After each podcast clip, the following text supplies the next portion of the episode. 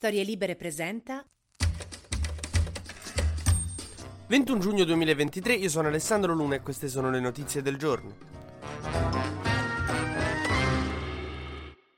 Ieri il presidente Mattarella è tornato a fare uno di quei suoi messaggi subliminali, sibillini che fa ogni tanto. E Mattarella lo sapete com'è, non è che ti viene a dia coglione, non essendo un mio amico d'infanzia. Eh, diciamo che usa dei messaggi. Ieri, appunto, dopo che il ministro della giustizia Nordio ha detto una cosa sugli evasori fiscali che sembrava che volesse un po' giustificarli, ha colto l'occasione già che c'era perché incontrava il capo della Guardia di Finanza e ha detto: Ah, già che ci siamo, sai che evadere le tasse è brutto? Mattarella fa così, eh, è un po' come mia madre, no? Che dice: Ah, sai chi è laureato? Laureata, la figlia di Giovanna. E lascia quei due secondi in cui hai già capito dove vuole andare a parare. Ma te invece la laurea. Mamma, sto scoprendo me stesso. Ecco, se domani il governo decidesse di sterminare tutti i koala, Mattarella non è che direbbe, ah, non si fa organizzerebbe una gita allo zoo, poi a un certo punto passa davanti alla gabbia dei koala, li vede già, già che sto qua, ma che carini che sono. Il ministro della giustizia Carlo Nordio aveva detto se un imprenditore onesto assoldasse un esercito di commercialisti non riuscirebbe a stare tranquillo e a pagare tutte le tasse. E insomma questa viene interpretata come un altro segnale di un possibile tentativo del governo di difendere gli evasori fiscali o di tutelarli, che è una roba che io non capirò mai, perché insomma eh, bis- bisogna assolutamente combattere gli evasori fiscali, non quanto sono d'accordo d'accordo, non quanto una bambina di 6 anni figlia di una coppia LGBT. Però anche, anche un pochino gli evasori fiscali vanno combattuti, dai.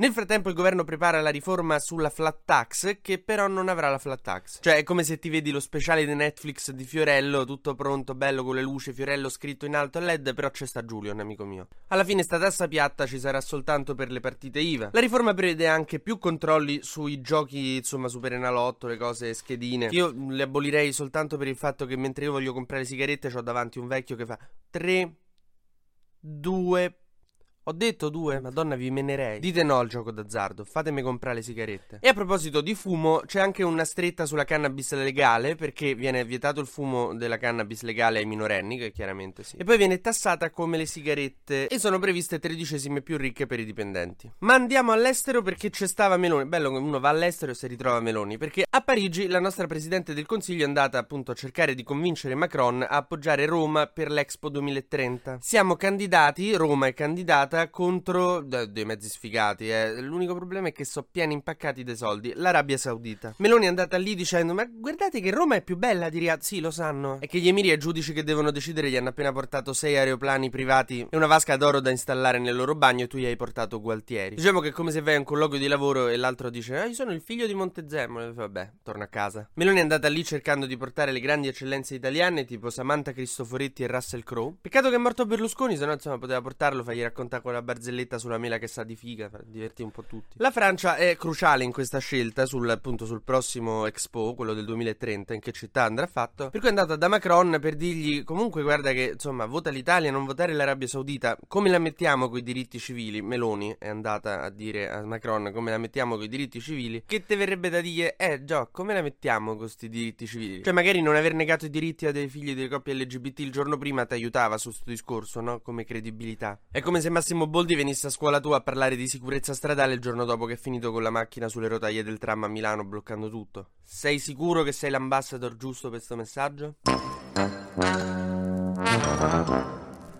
Ellie Schlein nel frattempo prepara la sua estate di militanza, ha detto a tutti i militanti del PD che dovranno passare l'estate appunto nelle strade per i banchetti a far scrivere alla gente, a parlare con la gente tutto il tempo nelle piazze sotto il sole. Praticamente st'estate quelli del PD li riconoscete nelle piazze perché hanno le ascelle che sono no, pezzate di più. Meno male che non fanno più il saluto col pugno alzato, se no il caldo era la seconda cosa da cui i vecchietti si dovevano guardare quest'estate per non morire. Ieri in Senato c'è stata la commemorazione per la morte di Berlusconi, tutte le persone che insomma stavano lì a ricordarlo commosse in lacrime, sembrava una tragedia greca. Renzi Renzi ha fatto, vabbè, una sviolinata incredibile. Cioè, con- considerate che Renzi sta talmente infogliato che se vuole prendere l'eredità politica di Berlusconi che in confronto Marta Fascina beh, è una disinteressata. Davigo è stato condannato per i verbali del caso Amara, una questione molto lunga, ma insomma gli erano arrivati dei verbali che non doveva diffondere, invece l'ha detto agli amici suoi, ma il gossip è irresistibile, lo so. Mentre l'ex sindaco di Lodi, Uggetti, che era stato arrestato per una questione con tutto il circo, insomma, mediatico, diceva, ah, vergogna il PD, guarda questo, vergogna mediatica e tutte cose, eh, ieri è stato stato assolto definitivamente all'appello bis, quindi non può più essere condannato. Però ecco, sta notizia è passata molto più in sordina rispetto a quando lo arrestarono tanti anni fa. Ai tempi era sulle prime pagine di tutti i giornali, oggi pare di giocare dove Waldo.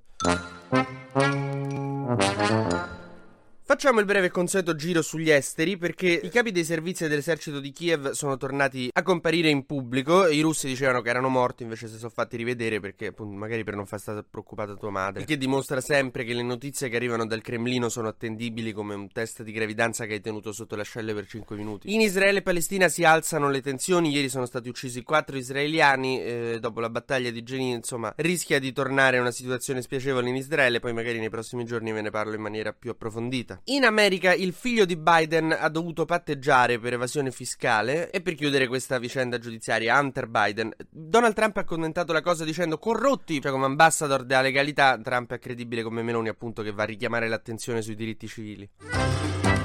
TG Luna torna domani mattina, sempre tra le 12 e le 13, su storielibere.fm.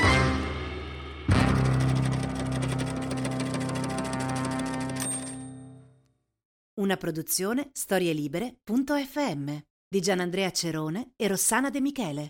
Coordinamento editoriale Guido Guenci.